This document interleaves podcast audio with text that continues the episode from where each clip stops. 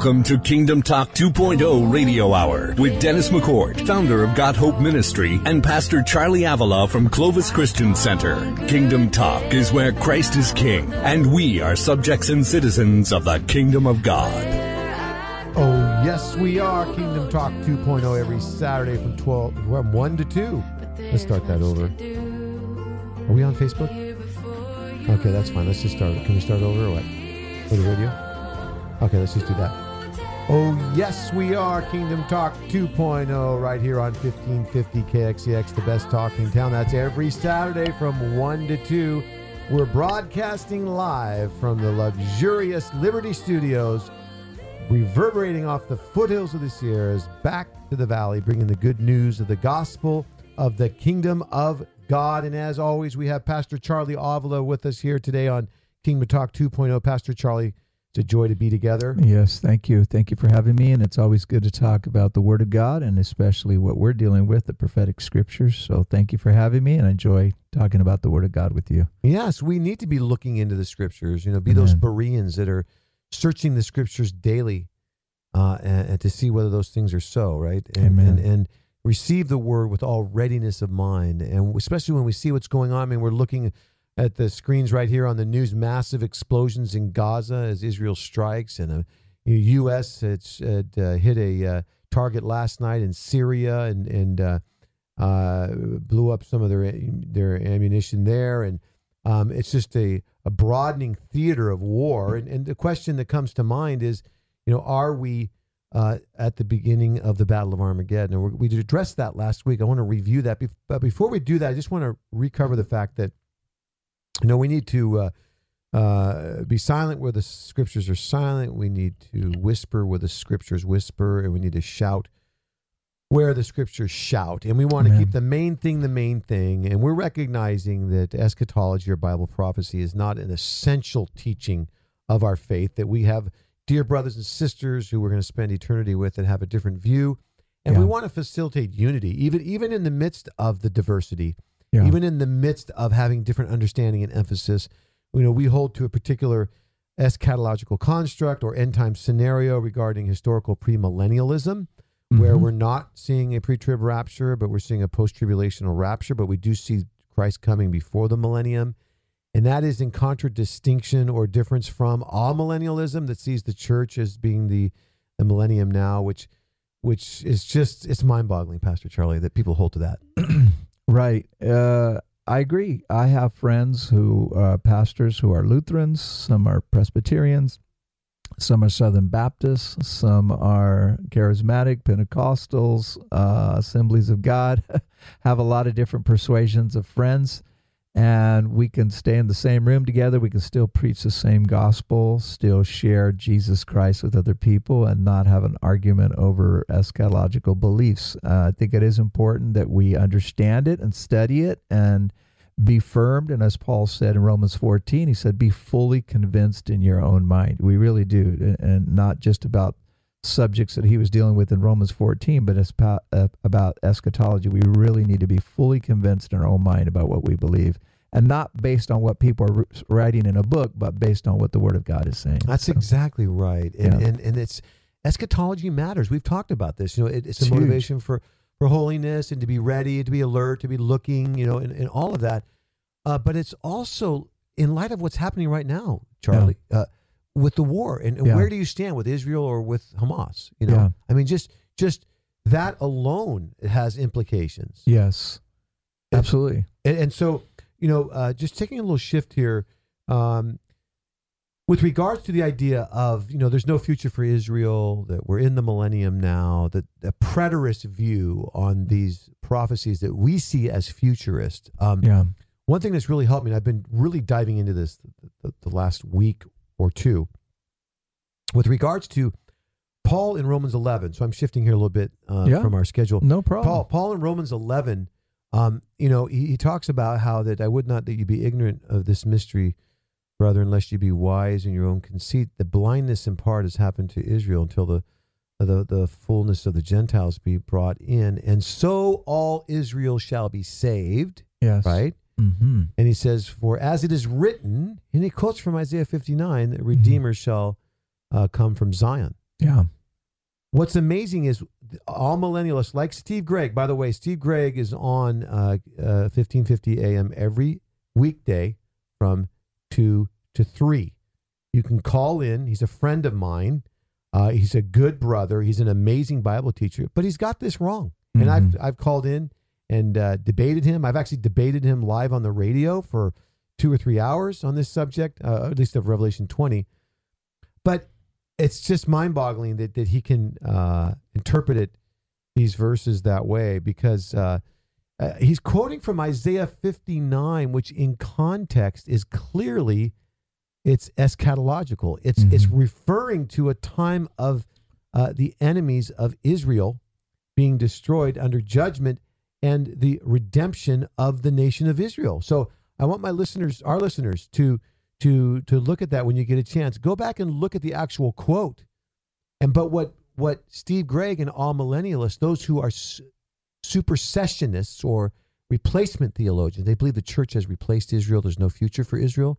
The church has superseded Israel. Mhm. There's no future for Israel. Yeah. Um, they will say, well, all Israel being saved is that it's in the church, Yeah. Jew and Gentile. That's not what that's talking about. No. Look at the context. So I'm really buttressed in my faith and my understanding of Mhm. the end times when I really research it myself. And lo and behold, after all, it's true. Yeah. It is a, a premillennial coming of Jesus, and there Mhm. is a restoration of Israel. Um, yeah. Also, uh, Isaiah 65 and 66, where it talks about the new heavens and the new earth. Um, these are called messianic kingdom passages. There's many of them in the Old Testament. What amillennialists, like my friend and good brother Steve Gregg, believes that that's talking about the church age. Mm-hmm. When in reality, what's really interesting is out of all the 400 plus, almost 500 allusions and quotes in the revelation of the Old Testament, Mm. okay, in the book, 65 and 66 of Isaiah are never referenced or alluded to Mm. until the revelation 20 through 22. Mm. So John the Revelator takes those messianic kingdom passages of Isaiah 65 and 6, where it talks about the wolf shall dwell with the lamb and a, a child being 100 years old shall die and New heavens and new new heavens earth. and new earth. Mm-hmm. John does not apply them to the church age. He rep- applies it to the final eschaton, Mhm. the final age. He applies it to the future. Yeah. That's that's a huge interpretive tool Mm-hmm. to interpret scripture with scripture, to Yeah. do inductive Bible study where we're pulling exegesis from the scripture, what the scripture says. That is a huge encouragement. In addition to that, the Battle of Gog and Magog, Steve Gregg and other preterists, you know, again, in one sense, preterist just means, you know, the, the scriptures have been fulfilled. In one sense, we're all partial preterists because we recognize the scriptures regarding the first coming of Jesus have been fulfilled.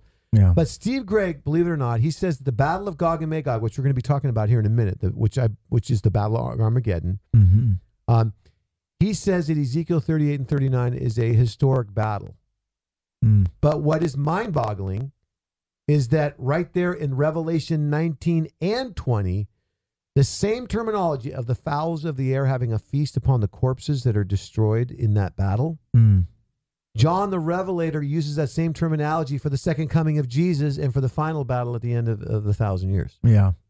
So, so that is another important tool to understand that these uh, scriptures are talking about the end times. Also, the judgment in Isaiah 13 on Babylon is applied futuristically by Jesus in Matthew 24 in the Olivet Discourse. Yes.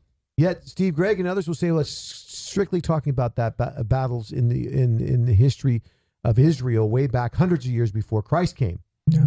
Also, Haggai 2 interpreted futuristically in Hebrews 12. You and I have talked about this on a previous program, so I ask our listeners to dial in. So that's showing that there's still a future reality of shaking the heavens and the earth, and that the kingdom that we're receiving is an ongoing, increasing kingdom of the increase of his government and his kingdom. There shall be no end. Yeah, and in Isaiah 13 there, uh, verses 4 down to the verse 13, Yeah. that whole section there is about the day of the Lord.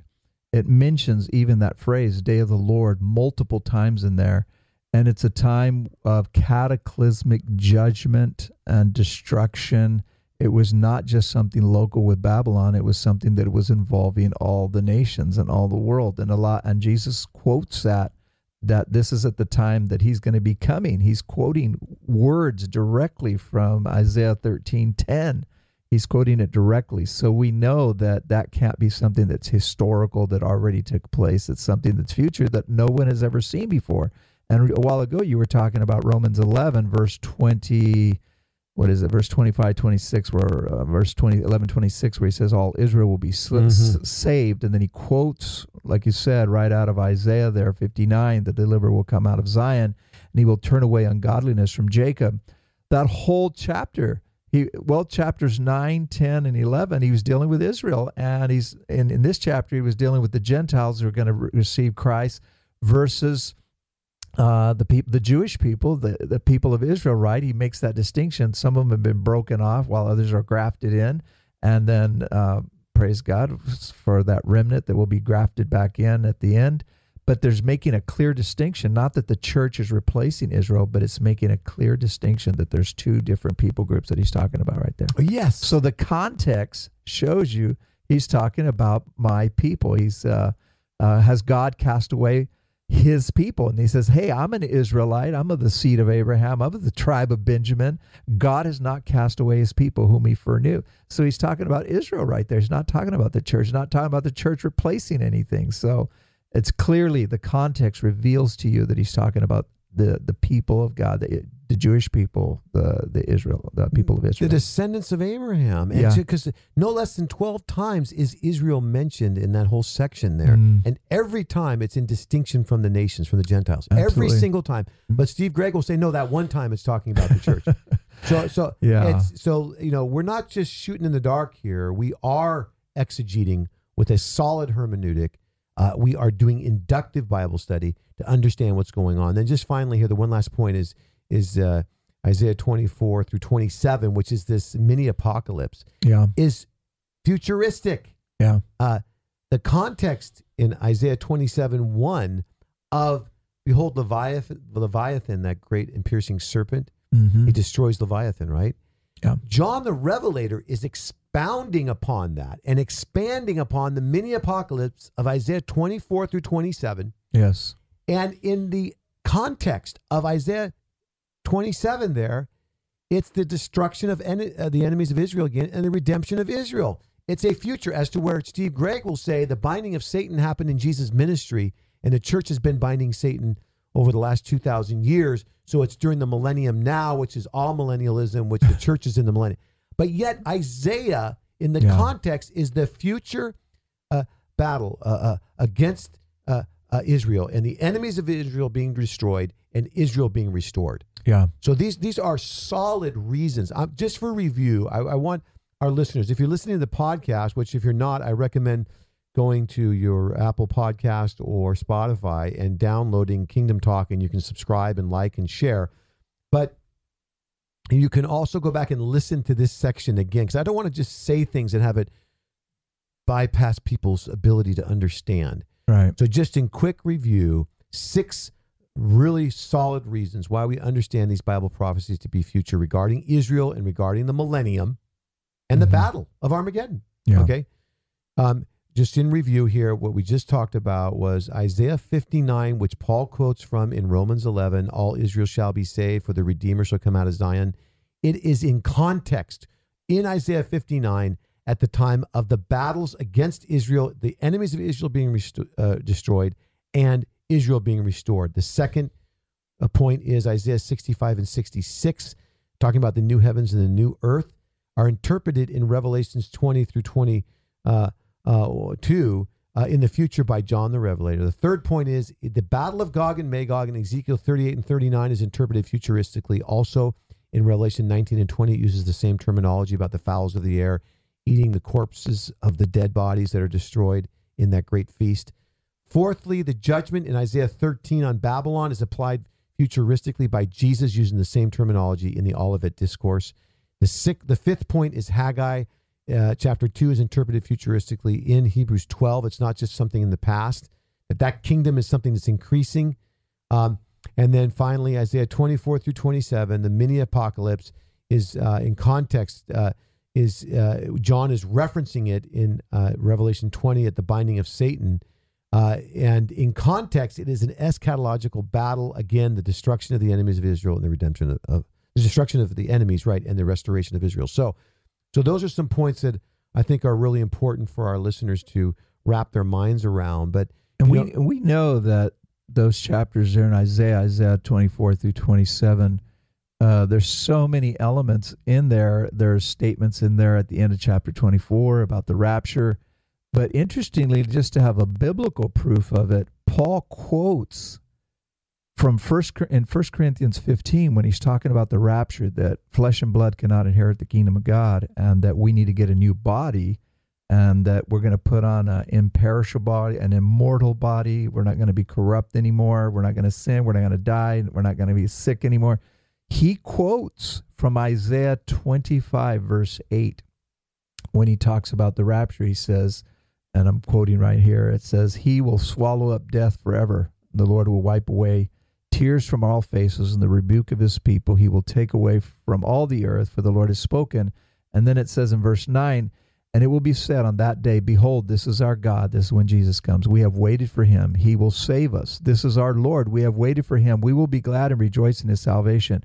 So Paul quotes from Isaiah 25, verse 8 in 1 Corinthians 15 to establish the rapture. So we know, so we know he's quoting directly from Isaiah 25, verse 8 to say this is about the rapture and this is something that hasn't taken place anymore so we can't we can't make it as, as something historical something that's already happened in the past it has to be something future because the rapture hasn't happened we haven't got our resurrected bodies yet so Wow, that that's it's a direct quote There you go. And, Yeah. and and we look in context.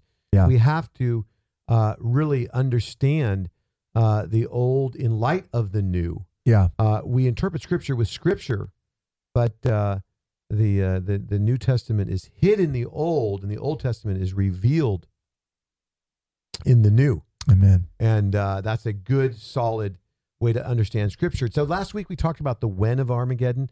So, when is it going to happen? Again, you're listening to Kingdom Talk 2.0. That's every Saturday from 1 to 2 right here on 1550 KXEX, the best talk in town. And when we look at the when of Armageddon, is this really the Battle of Armageddon that we're seeing? That was the question that we were answering. And we're saying Mhm. no, that it's not, although it's setting the stage. yeah And so, just in quick review, why is that? Well, first of all, in the final battle, we see Israel standing alone. Only Yahweh intervenes. mm-hmm. Uh, but in this battle, what's going on right now in southern in Israel, well, southern Israel, northern Israel, now Syria and Yeah. Yemen, and it's just it's expanding out. Yeah Uh, Russia's is, is is rearing its ugly head. You know, even China. I mean, it's just. Mhm. But but the reality is is that there are nations like America and European nations that are coming alongside Israel. In that final battle, it says uh, that I will gather all nations against Jerusalem to battle. yes So that's why we do not believe this is the Battle of Armageddon, um, although it's setting the stage. yeah Uh, the other thing is, is that it's during a time of peace and safety when this battle happens. We see in 1 Thessalonians 5 3, when they shall say peace and safety, then sudden destruction comes upon them as travail upon a woman with a child, and they shall not escape. mm-hmm. And so, also in Ezekiel itself, when it talks about this battle, it talks about Gog and Magog coming on a land of unwalled villages, a land that's recovered from war, it's dwelling securely, and so on. That is not the case leading up to this war. There were rockets being fired into Israel on almost a daily basis. Mm-hmm. Skirmishes, there were some terrorist attacks sporadically throughout. So, it really wasn't a time of peace. yeah Right.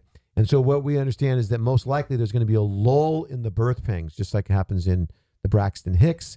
There's strong birth pangs and there's lighter ones and strong ones, strong ones, and there's a lull. Mhm. So there's a good chance. Again, we're not being adamant about this, but it most likely that there's going to be a time now after this war where the enemies of Israel are subdued to a large degree. Mhm. Hamas will be eradicated.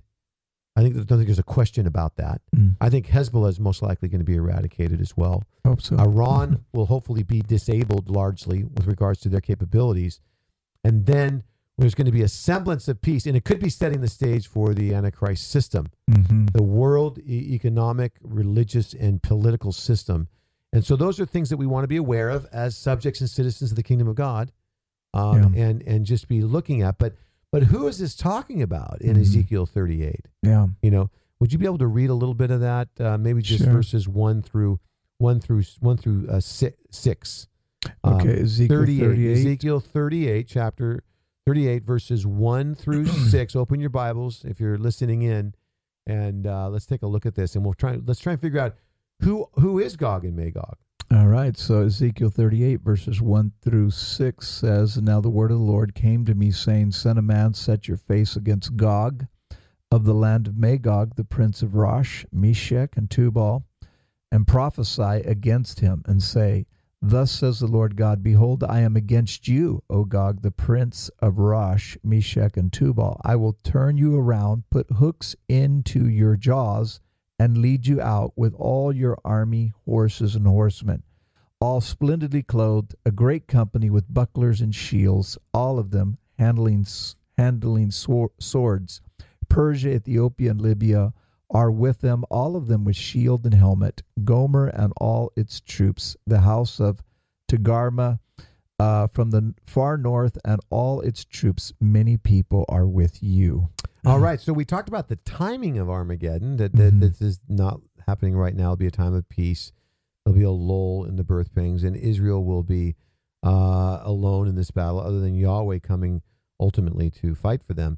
Now we're Mhm. talking about the who. Who who, who is this Mhm. that's involved in in this battle? Yeah. Um, and so we see here, you know, Ezekiel uh, 38, 3 to 4. It's it's it's it's it's an is it's a war against Israel led by Gog. Mhm. All right. What's interesting is that uh, Gog is mentioned uh, in Genesis 10 there in the table of nations. Mm. The sons of Japheth, Gomer, Magog, Madai, Javan, Tubal, Meshech, and uh, Tiras. So, so, so we we understand that Gog and or Magog are sons of Japheth. Mm. Well, if you look at a, a Bible map, an atlas, you can see that the sons of Japheth, I have one here uh, on these slides that we're looking at here, but but it's actually up north. The sons of Japheth are up there in the north by where Turkey is, the Black Sea, Mm. uh, and and north of the Black Sea. Yeah. So this has been understood by Bible scholars, uh, anthropologists, and archaeologists. hmm They lived in the region north of the Black Sea. Some consider their territory stretched from Ukraine to Siberia.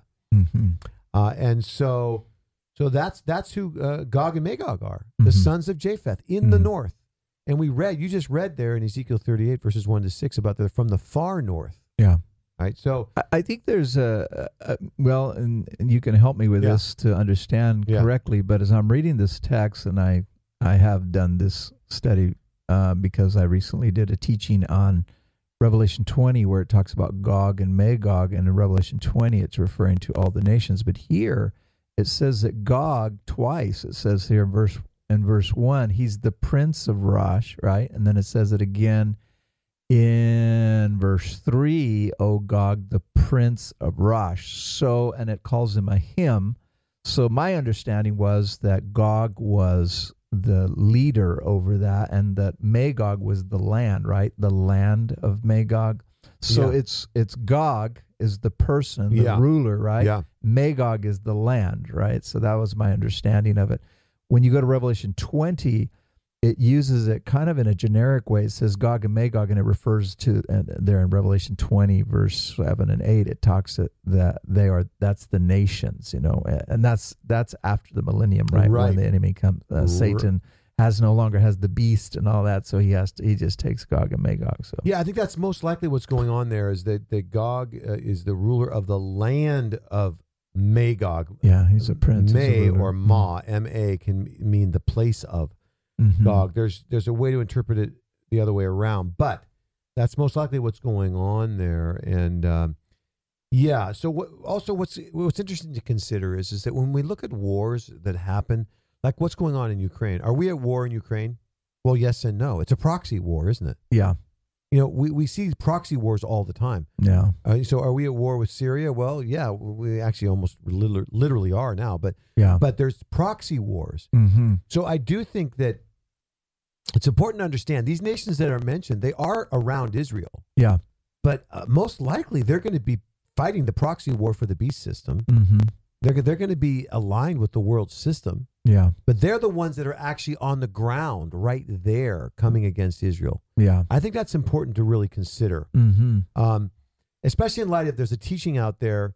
Um, I'll, I'll just say Joel Richardson has a book out on uh, the Islamic Antichrist. Mm. And not just a book, he has a whole ministry, and he believes the Antichrist is going to be an Islamic. It's going to be a worldwide caliphate. Mm. It's going to be, you know, uh, that the system is going to be from the inspired by the Quran and all that. Mm. I don't see that. I Mm. see it as, and I think you do as well. Yeah. The same, and and most scholars, it's a Eurocentric system because we Yeah. know that fourth beast of Revel of Daniel seven, Mm-hmm. that great, exceeding, and terrible beast. Yeah. Okay, that tramples down all the others. Yeah. That's Rome. That's the fourth beast. It's a Yeah. revived Roman Empire, Yeah. and the fourth uh, metal Mhm. well, mixed with iron and clay, the feet of that beast Yeah. uh, in Daniel two Yeah. is Rome. Mm-hmm. So it has to be a Roman entity, and we see the EU arming to the teeth right now. I mean, Mhm. the Ukrainian war. I mean, it's amazing what's happened in the last few years. Just, just Yeah. Germany is arming like they never have since World War II. Yeah. Uh, Europe is arming. Mm-hmm. NATO is becoming more bellicose Mm. and hawkish. Yeah. Now Finland and Sweden's coming in. Wow. Turkey is. I saw this years ago because of an understanding of Bible prophecy. Mm. I knew that Turkey was going to turn against Israel. yeah. They have they have been historically an enemy of Israel, but in the last couple of years, uh, Erdogan Mm.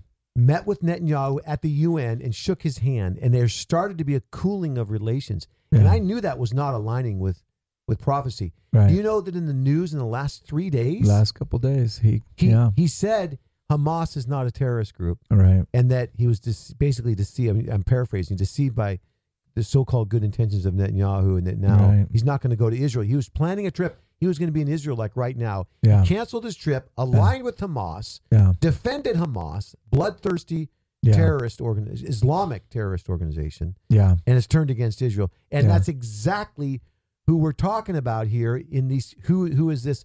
So we'll get into this a little bit deeper. Mhm. But this is very contemporary to what's happening in our world right now. Yeah. Um, and so to understand the Eurocentric system uh, that's going to take, and let me just throw this out there. Now I'm getting way out on the periphery here. Okay. Yeah. So I'm not adamant about this, but I want to say I do think AI will definitely play a part. Here, here's here's how, what I'm just suggesting Mhm. is that really what's what's tell me if I'm wrong on this. I mean, basically whoever develops the most powerful and fastest and uh, controlling uh, AI system, Mhm. they will design it like a virus to go and destroy every other AI, Mhm. and it will take over all of the systems of the world Mhm. and establish this one world economic, political, and religious system Yeah. through the whole AI system. I think Mhm. that's a likely scenario. I'm not saying that's exactly what's going to happen, Yeah. but the reality is Europe and the United States have the technology. We are Yeah. the leaders of technology. And Yeah. I think that most likely we're going to see something like that. Now, just take that with a grain of salt. I'm throwing that in at no charge. if you have any disagreements, just email Charlie at. No, I'm just kidding. Yeah, no, there's there there's a lot of concern, of course, with AI, right? Yeah. And even the prime minister of the UK the other day said eh, he said AI could help people build uh, chemical and nuclear weapons. You know, so it's it's very interesting. There's a lot of discussion going on right now, a lot of debate going on of how how potentially dangerous AI is going to be Well, in these last days. And, and that's the thing. God Yeah. forbid one nuclear explosion in a metropolitan area will change the world overnight. We thought the COVID power grab was bad. yeah, That'll be a walk in the park. God forbid there's a nuclear explosion somewhere. Overnight, our liberties will be taken away. yeah, Everyone that does not comply with the system will be cut off. Yeah, And we know that we're not going to bow down to uh, a false religious world system. hmm Uh, and so um, we just need to be aware of that and not, Yeah. not, not anxious, but even Yeah. excited that we see the Lord's coming soon, yeah, lifting up our heads. yeah, And so, um, looking here again at Ezekiel 38, who is this Gog and Magog? You know, Mhm. uh, son of man, set your face against Gog and the land of Magog. That's Mhm. the New King James uh, version there. yeah. Uh, the prince of Rosh, Mhm. Meshech and Tubal, and prophesy against him. Um, it's interesting. Most translations have something like this. The RSV it says, "Son of man, set your face against Gog in the land of Magog, the chief prince Mhm. okay, of Meshech and Tubal. So Rosh, Rosh uh, uh, is means head. It means chief, right? We have Rosh Hashanah as the head of the year. It's the, it's the Mhm. new year. Now, some erroneously have made an etymological connection phonetically with Rosh and Russia. In other words, these words sound alike. Oh, so that must be Russia, Right. No. which yeah. is really weak, right? yeah. Uh, but but lo and behold, after you really study it out, even though there is no solid basis for a word connection between Rosh and Russia, there's Mhm. plenty of evidence for Magog, including the including to, to, to actually being the land of, of of Russia and Ukraine.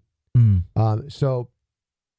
I again, some throw the baby out with the bathwater and they reject the idea of Russia being Magog, uh, just because there's no word connection. But Mhm. we, if we really search this out, uh, it's amazing to consider. I love this. This is some of my own study personally, uh, just uh, looking at first source resources and documents. Mhm. Um, and you can go to the Dead Sea Scrolls, to the Book of Jubilees. Now, the Dead Sea Scrolls are amazing. I just am fascinated with them because we have the Bible in the Dead Sea Scrolls. We have the Book Mhm. of Isaiah and, and, and pretty much all the books of the Bible. There's a couple Bible books that are not in the Dead Sea Scrolls, and we have fragments of some, but we have a whole Isaiah, which is dated about 150 BC, which the earliest Hebrew manuscripts we have from the Masoretic text are about 1000 AD. Wow.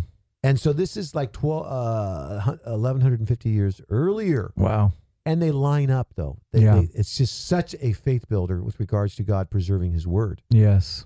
And so when we look at the Dead Sea Scrolls, um, we can see here that Gog, uh, that Gog and Magog is Russia and Turkey. And we also can look at Josephus Mm. and see that he affirms that it is Russia and Turkey. Mm. Um, so this refutes the Muslim Antichrist theory uh, also um, uh, with regards to that. But uh, some say uh, uh, Gog is, is is the ruler of the land of Magog, but but uh, that, I mean that I think that is exactly what's going on there. But let's just moving forward here Mhm. from the Dead Sea Scrolls from the Book of Jubilees, eight. 25 to 30. So, chapter 8, verses 25 to 30 of the book of Jubilees. I have a copy of that electronically. You can get it online if you're interested to look at that. But um, it says right here from the book of Jubilees. Again, we're looking for evidence. What is who is Gog and Magog? We want to really understand this. We don't want to just go with some knee jerk commentary, Mhm. but let's find out for ourselves. It says the sons of Japheth, Gomer and Magog and Madai and Javan, Tubal and Meshech and Tiras. These are the sons of Noah. Mm. Okay. And then it goes on and says, And for Japheth came forth the third portion beyond the river Tina to the north, an outflow of its waters, and it extends northeasterly to the whole region of Gog and to all the country east thereof, and it extends northerly to the north, and it extends to the mountains of Kelt toward the north. Now, Mhm. again, this is talking about Japheth. Mhm. And we, t- we read in Genesis 10, verse 2, that Gog, Magog, is the son of Japheth. Mhm. And here, Jubilees in the Dead Sea Scrolls is telling, it says it extends northerly, the land of Japheth, to the north, and it extends to the region of the river Tina in a northeasterly direction. Mhm. Okay. Um, and it says uh, this is the land that's the inheritance of Japheth. Now, so where's the river Tina? So again, let's just being a good student and wanting to really understand who this is talking about. We're not saying that the book of Jubilees is scripture. We're not saying it's the word of God, but Mhm. we're wanting to understand uh, in the milieu of Judaism Mhm. in the land of Israel, there, uh, 150 years before Christ, who did they understand Right. the sons of Japheth to be, or Mhm. Gog and Magog? Yes. And um, it says it's uh, the region of the river Tina. Well, and according to a footnote uh, in in my library that I have of uh, Charlesworth's um, edition of uh, the apocryphal writings, he says the river Don uh, uh, is the river Tina, and uh, it, we see that uh, it's in Russia. Okay. Mm. Uh, it was an ancient Greek city on the Don River uh, in the marshes there, north of the Black Sea. Mm. So this is again according to Jubilees chapter 8 verses 12. The river Tina is the river Don and we know the river Don is right there right in Russia. Mm. Southern Russia north of the Black Sea. And Yeah. you can even just Google this. Um, if you just Google and go to even Wikipedia, look at the Don River Delta or look up the river uh, Tanais, T A N A I S, and we can see that it is definitely Russia. hmm And it's also uh, right there in that area where they're taking over Ukraine. They've actually taken over some of that land right near the River Tina, Mm-hmm. expanding Russia. Uh, so depending on how that war ends up, how much of Ukraine becomes Russia or not, yeah. um, it just uh, again reaffirms the idea of Russia being uh, the land of Magog. Mm. Right now, so going from the Dead Sea Scrolls, we went we went to Genesis ten two. We saw from the Bible that the sons of Japheth are the people of the land of Magog, and we know that Japheth uh, he settled way north there in the area of Turkey and the Black Sea and north. So that's from the Bible. Then we went to the Dead Sea Scrolls and we saw from Jubilees chapter eight that uh, that the people of uh, the sons of Japheth, or the people of, of Magog, uh, are up there in the uh, River Tinais area there in Russia. So now we're looking at a third resource, the book of Josephus. Mhm. He was a first century Jewish historian, um, and you can uh, read his writings. They're available for free online. Amazing resource to understand what was going on there in the first century and even even prior. But uh, from his book, The Antiquities of the Jews, in chapter uh, uh, six, uh, verse one, um, it's the first book. So it's the it's the Antiquities of the Jews, book one, chapter six, verse one. Magog founded those that were that from him were named the Magogites, but who are by the Greeks called the Scythians or Scythians. So the Scythians, uh, we can just just Google that. Um, if you just look up the Scythians in Wikipedia, you can see they're north of the Black Sea. Mm. It's Russia. Yeah.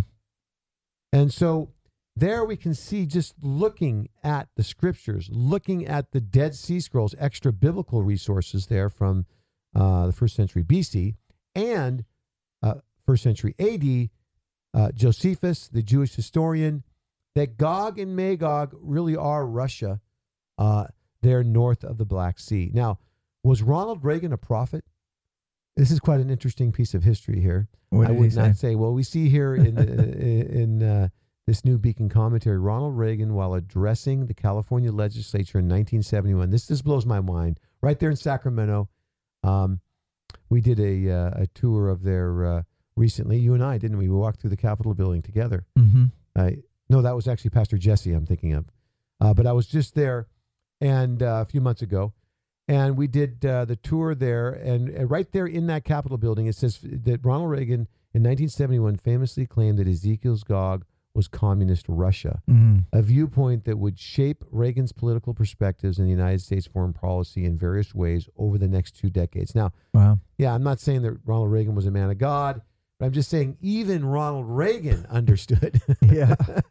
Yeah. You know, I mean, it might be- it. one of one of our favorite presidents and so on. But it is interesting that he actually saw that and stated that right there in the Capitol building in Sacramento. Mm. Um, and so we also understand that Gomer, who's mentioned there in Ezekiel 38, originated north of the Black Sea where Russia is today. This is the NIV Study Bible Mm. uh, regarding Ezekiel chapter 30. Can you are you there? Do you have that slide right there? Yeah. The NIV Study Bible. Can you go ahead and read that commentary there on, on Ezekiel 38, 6 Gomer? Yeah, it says another of Gog's northern allies, uh, mentioned in Genesis ten three and First uh, Chronicles one six, as one of the sons of Japheth. According to non-biblical sources, these people originated north of the Black Sea, Hmm. Beth Togarmah, Mm-hmm.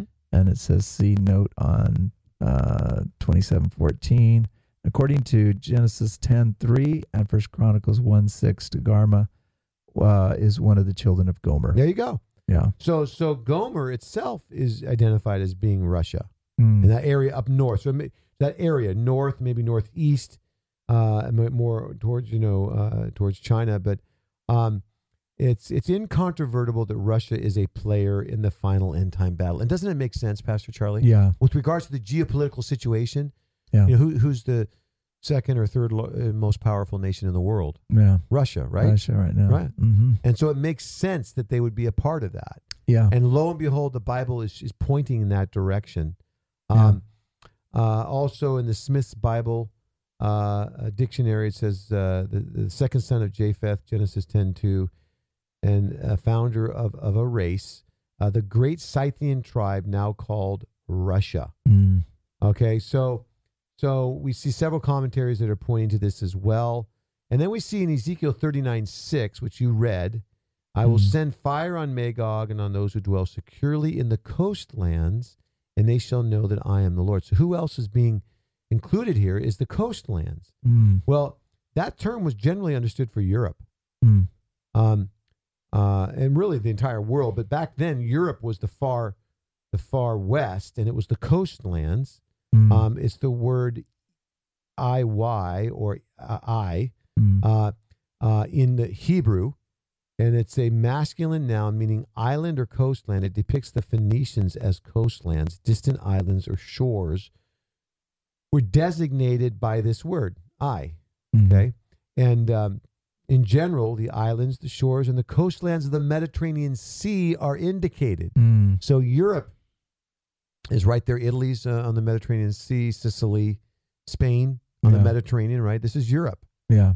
and so um, it's uh, it's interesting to consider that and to look uh, at uh, what's going on there. So so these nations are are really Meshech and Tubal are modern day Russia, Turkey, uh, and even Europe Mhm. are, are included in this battle. Um, and then um, we see Gog, Magog, Meshech, Tubal. Uh, so so we have Persia as well being mentioned. Mhm. Okay, um, and so that would be Iran. Mm. And we're just reading in the news right now about Iran. Yeah. Now that they backed Hamas, Yeah. They're backing Hezbollah, which, by the way, it's interesting. Hez uh, in Arabic means party, and, and then Ba means of, and then Allah. So Hezbollah is party of Allah. Mm. And it is that same spirit that you were referencing earlier, Yeah. Charlie, regarding the Prince of Persia in Daniel 12. Yeah. Michael and Gabriel fought against that spirit in Yeah. the heavenlies. And that's where we're joining in in prayer. When we're praying for the peace of Jerusalem, Yeah. we're joining in that there'll be a victory over the lies of Islam and that the truth of the gospel would go forth so that millions of Muslims can be set free and we can enjoy eternity together Yeah. with millions of our Arab Yeah. friends, our Palestinian friends, our Jewish friends, Mm-hmm. our Irish friends, our Mexican friends, all of us yes. um, together, uh, worshiping the Lord from every tribe, nation, people, and tongue. Amen. And so, uh, again, Gog, Magog, we see these these terms are, are, are, are really those nations around Israel. So the invading armies, including Russia and Turkey from the north, Sudan, Libya, okay, um, Algeria and Tunisia from the south, Mhm. and Iran from the east. Mhm. So, from those nations that are mentioned in Ezekiel 38 and 39, we learn that this is the alliances that are happening right now yeah.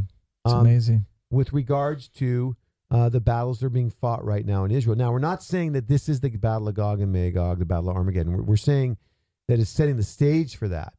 Mm. And as we mentioned earlier, there's most likely going to be um, a lull, a time of peace and safety leading up to this battle after most likely this war that we're, we're, we're seeing right now. Um, so let's be praying for the peace of Jerusalem because when we pray for the peace of Jerusalem, that's praying for the peace of Gaza, it's praying for the peace of the Middle East and the whole world. But again, when we look at the headlines, it's amazing to watch. Um, you know, just the uh, the way Turkey is aligning more with Russia and now against Israel. Mhm. We have uh, headlines here from just a little while back uh, that the uh, the Russian invasion has changed the Ukraine Turkey relations.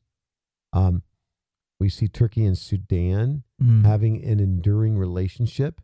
Mm. So they've recently just uh, reinforced their their relationship. Even Turkey and uh, Libya, Yeah. they're taking sides there and having influence in Libya. So is Russia. Yeah. Russia's involved in that. Um, these alignments are are amazing. Um, Yeah. Russia makes inroads in, in North Africa is one of the headlines here. Um, it says so while U.S. attention is focused on on uh, on other things, it says uh, there's a fire raging in the Middle East. Russia is quietly expanding its pressure in North Africa Mm. to the detriment of U.S. interests. Yeah. Okay. So this this article talks about inroads into Libya, Tunisia, and Algeria. So this is all aligning with accordance to the prophecy of Scripture in Ezekiel 38 and 39, um, and elsewhere in Scripture. Erdogan is is meeting with Assad. Another headline. Um, and what's also interesting is that Turkey has boosted its military power over the past year, uh, moving up uh, two places in the global firepower's uh, list of most powerful armies. Mm. And it's the most powerful one in the Middle East. Number one in the Middle East. It's Wow. first Turkey, then Egypt, then Iran. They're saying Israel's number four. That, that I don't I don't know if I trust that at all. No. Yeah, Be a lot. Yeah, maybe so- may, maybe going by just strictly numbers or maybe something, that. like that. But the bottom line is Turkey really is uh, a uh, military might in the Middle East. yeah. And uh, I tell you, passing through Turkey, it's an, a beautiful country. I love the food. I love the people, um, the architecture, the history. Yeah. But uh, there is an anti-Western mindset. I experienced Absolutely. some physical challenges there, and I went to the hospital, and they they mistreated me, and it was there was some clear racism going on there. Mm. Um, but um, anyhow, um, it's amazing to just look at the uh, the headlines. But ultimately, we understand all nations are gathered against Jerusalem. Yeah. So, so you have the local nations of Russia, Turkey, you know, the nations around Israel, Saudi Arabia, right, Iran, hmm um, and even North Africa coming against Israel. But uh, most likely, they are the proxies for the world system Yeah. a Eurocentric system, as we talked about earlier, hmm whereby this false religious, geopolitical, economic system is united against Israel, and Israel's alone in this battle. We see in Zechariah 14, verses 2 to 3 For I will gather all nations against Jerusalem to battle, hmm and the city shall be taken, the houses plundered, and the women raped, and so on. Half the city shall go into the exile, but the rest of the people shall not be cut off from the city. Then the Lord will go out and fight against those nations as when he fought in the day of battle. Mm. Can you believe our dear brother, Steve Gregg, and other amillennialists, they'll interpret this as already have happened? Yeah. And, and then you read the rest of chapter 14. It's, you know, I, it's not a good exegesis, yeah. to say the least. Right. Uh, and so um, just understanding these things are helpful because we don't want to be duped. We don't want to be deceived. And timing is everything. We talked about the timing of the Battle of Armageddon. Mhm. We talk about the timing of the rapture. We've been focusing on that quite a bit for our listeners. yeah. They can go back and listen if they haven't heard already some of our previous podcasts on Kingdom Talk 2.0. Um, but what's interesting is is that you know, I went to the United Nations years ago, over 30 years ago, Mm. and in the front of the building there in New York, Mm. they have a quote inscribed on a uh, cement uh, memorial. Mm. And what what is it? It's Isaiah 2. They shall beat their swords into plowshares and their spears into pruning hooks, and nation shall not lift up sword against nation, neither shall they learn war anymore. Great scripture, Right. wrong timing. Yeah. That scripture is not for now, They're wanting to it to be fulfilled right now. but that's it's not until hope. Jesus. When, when when does that happen? Right. When Jesus comes back, right? Right. Now, what should be on there is Joel three. Can you read that? Joel, Joel 3. 3. verses 9 and 10. Now, that's what should be posted on front of the United Nations as far as the timing. Right. Joel 3, verses 9, Nine. and 10. Yeah. Okay. It says, Proclaim this among the nations, prepare for war. Wake up the mighty men. Let all the men of war draw near. Let them come up. Beat your plowshares, plowshares, sorry, into swords, and your pruning hooks into spears. Let the weak say, I am strong. It- go ahead. Go ahead, read on. Read on. Yeah, it says, Assemble and come, all you nations, and gather together all around. Cause your mighty ones to go down there, O Lord. Verse 12. Let the nations be awakened and come up to the valley of Jehoshaphat, for there I will sit to judge all the surrounding nations. That's the verses that should be on front of the United Nations because that's Yeah. what we're facing right now. Right. And the United It's Nations is a war. feckless, completely inept Yeah. uh, organization that has. Uh, you know, my my wife's from El Salvador, and, and they had the war down there, yeah. and they had a United Nations post there and everything, Mm. and they would drive by and they called it United Vacations. You know, it's a like- vacation to their it's like country. it's like there's nothing they were doing. They were doing nothing to help solve the war. Right? Yeah.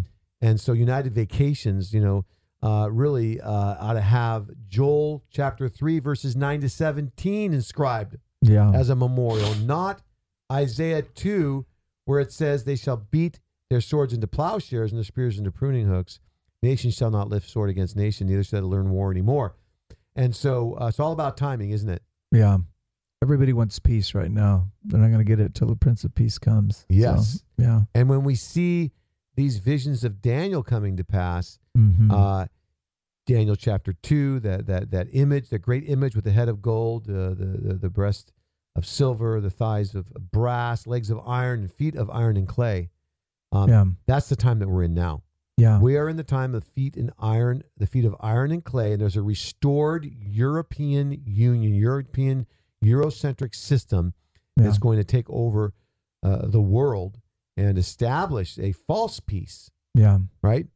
Um, and so uh, also that fourth beast of Daniel seven, it's understand is it's important to understand that. So I'm, I'm Um, wondering how, and you would know this, uh, how people that believe that, the millennials believe all of that, uh, and and make it all historical or something that's already happened in the past. Because when you read those scriptures, and if your heart is open to it, and you want the scriptures to re- speak out to you exegetically, when has it ever been that all the nations have gathered together? When have there been these kind of battles when all these cataclysmic things are happening in, in the heavens and the earth and on the uh, and on the earth?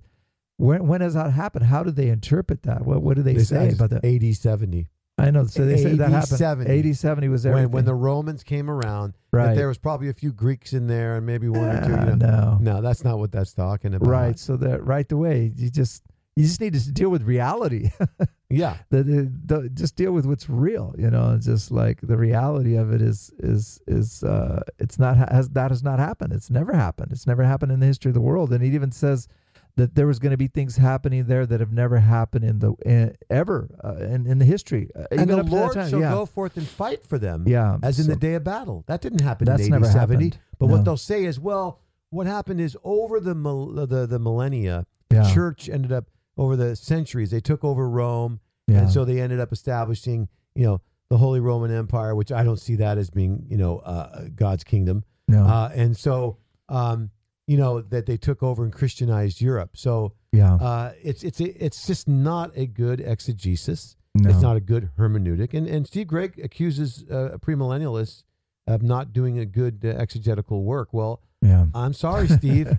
I hope you're listening in, yeah. but I, I'm not seeing what you're seeing there in Zechariah 14. I ask our readers, yeah. you know, to to do that. And you can email me if you have any disagreement or even you want to comment or question at Yeah. dennis.mccourt at gmail.com. Dennis.mccourt at gmail.com. Mm. And so, um, yes, uh, it says, His feet shall stand upon the Mount of Olives, yeah. which is before Jerusalem on the east. The Mount of Olives shall cleave in the midst thereof. This is Zechariah 14 4, Mm-hmm. right after all nations.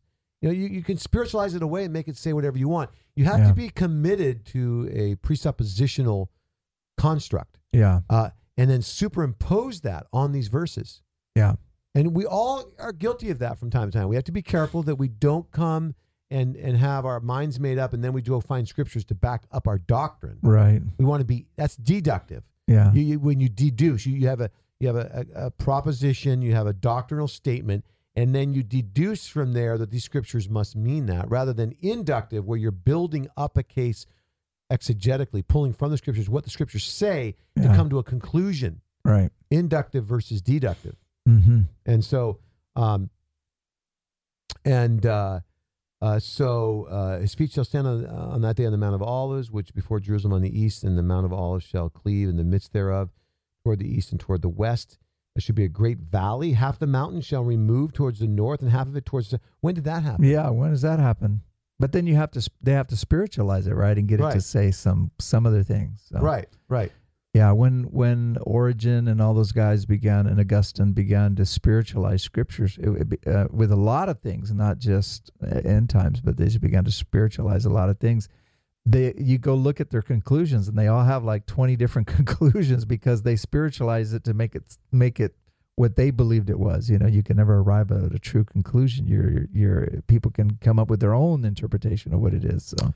Yeah. Right. You And never so- you never arrive at anything certain. You're just always left in the dark. Well, who's Well- right? Who's wrong? well, I've mentioned this before, but it's interesting Yeah. that even Augustine Yeah, saw Israel back in the land yeah, to lead up to uh, the, what we see in Zechariah. yeah, Uh, and so he saw a restoration of Israel. He saw the Jews coming to faith yeah, wholesale. That blew my mind when I studied that out. yeah, That Augustine, that Mhm. late, and of course the earlier fathers, yeah, Justin Martyr and, and Polycarp and uh, Irenaeus, they all saw a premillennial coming of Jesus, and they all saw a future for Israel. yeah.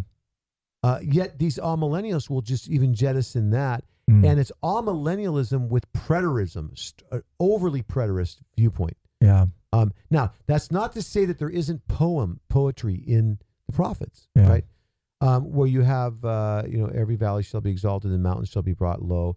What we do have to understand that even that poetry does talk about something uh, literal, like a voice in the wilderness. John the Baptist was literally in the wilderness. Mhm. It wasn't just that he was in some place he was spiritually dry, right? He was in Yeah. Jerusalem and he he wasn't feeling the spirit, you know. No, he Right. was literally in the wilderness right. right? And so, yes, we have to recognize that there is poetry, there's simile, Mhm. um, uh, there is hyperbolic language where Mhm. it's exaggerating in the Mhm. scriptures. Yeah. There's different genres. yeah, You know, uh, there's historical narrative, there's Yeah. apocalyptic yeah, uh, genre as well. But the apocalyptic, meaning you know um, the, these kind of uh, cataclysmic uh, s- sections of scriptures, is talking about judgment and the day of the Lord. That it uses, it does use hyper, hyperbole, Mhm. but you have to be able to understand that it's also talking about some real time in literal space fulfillments that are happening. And um, right. when you read Zechariah 14, although it does fit within apocalyptic genre of, of Mhm. scripture, um, it's talking about something in the future. It's talking about the nations coming against Israel. It's talking about a geopolitical situation where the Lord comes and then fights for Israel.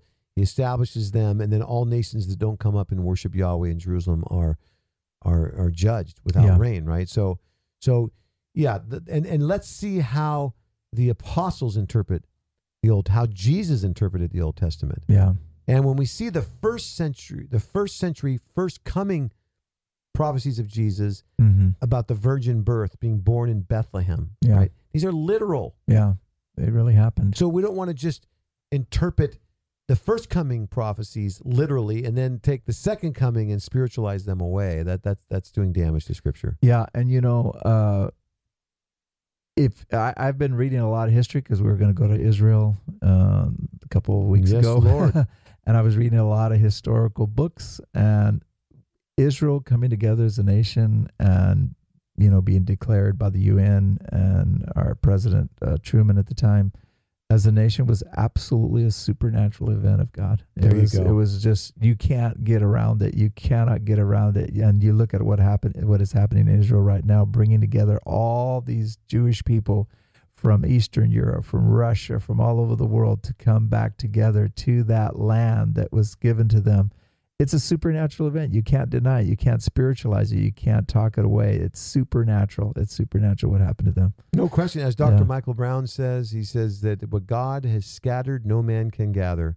If God right. judged Israel in AD 70, which he did, yeah, then he's, is he going to allow man to reverse that? No, it has to be God. There's no other people group that have been dispersed like the Jews and brought back into their land and reestablished as a nation. It's a Never. miracle of God. It's a fulfillment of prophecy, and it ought to encourage us with Yeah. regards to the solidity of God's word. and, And that we- and that they could be remain as a as a as a, a Jewish identity. You know what I mean? They could have scattered and just inter, inter intermingled with all the the people, but they didn't. They came back as Jewish people. You know, Yes. there was intermarrying, but not very much comparatively speaking. So, Well, yeah. yes. What a joy, Pastor Yeah. Charlie, to be looking at these things again, looking at the timing of the Battle of Armageddon and Gog and Magog, looking at the people of the battle of Armageddon and Gog Amen. and Magog, to understand. We want to be humble. We're asking the Lord to continue to guide us. We hold these things loosely, knowing that the Lord knows the end from the beginning and we don't. But thank you all for listening into Kingdom Talk 2.0. Let's lift up our heads. Have a blessed afternoon. God bless you all. Amen. God bless you guys. Jesus is good. Amen. You'll go to someday, but there's much to do.